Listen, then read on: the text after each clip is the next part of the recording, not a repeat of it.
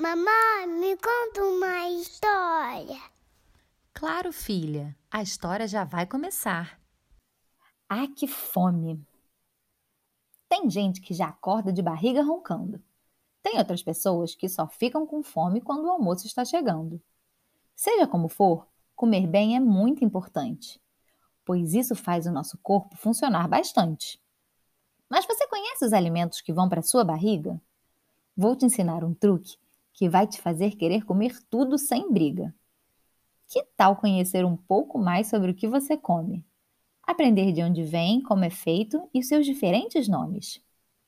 Um programa bem legal é ir às compras com seus pais para escolherem juntos os legumes, carnes, frutas e vegetais. Assim, você vai descobrir como eles são em natura, antes de preparar aquele banquete, que vai ser uma fartura. Você sabia que a melancia é verde por fora? Por dentro é vermelha, diferente da amora. E por falar em amora, hum, junto com a framboesa, são uma ótima opção de sobremesa. Sabe qual é a cor da berinjela inteira e crua? Parece mentira, mas ela é roxa escura. Já a fruta do conde, por dentro é macia, mas por fora é toda enrugadinha. Cuidado para não se embananar com os nomes. Eles podem variar dependendo de onde você come. A batata baroa do Rio de Janeiro é a mandioquinha de São Paulo. Confundiu a cabeça? Então prepare-se, porque lá vem um estalo. Mandioca é diferente de mandioquinha. E o mesmo acontece com a abóbora e a abobrinha. Acredita que arroz vem de uma planta? Quando ele está cru, é tão duro que espanta.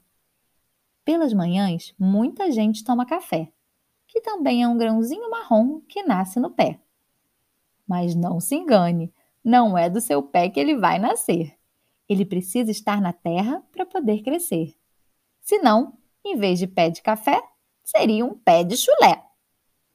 E o feijão, que quando está cru não é molhadinho? Isso mesmo, enquanto está no pé, é um grão bem sequinho. Ele pode ser cultivado em casa, em um copo com água e algodão.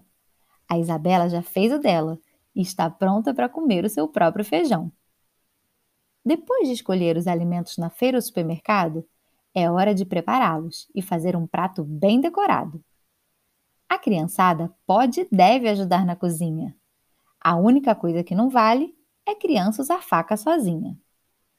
Refogado, frito, assado ou ensopado. Tem várias maneiras de preparar o seu alimento mais amado. Vou me antecipar e dar um palpite. Tenho certeza de que esse papo de comida foi de abrir o apetite. Se você gostou, curte e compartilha.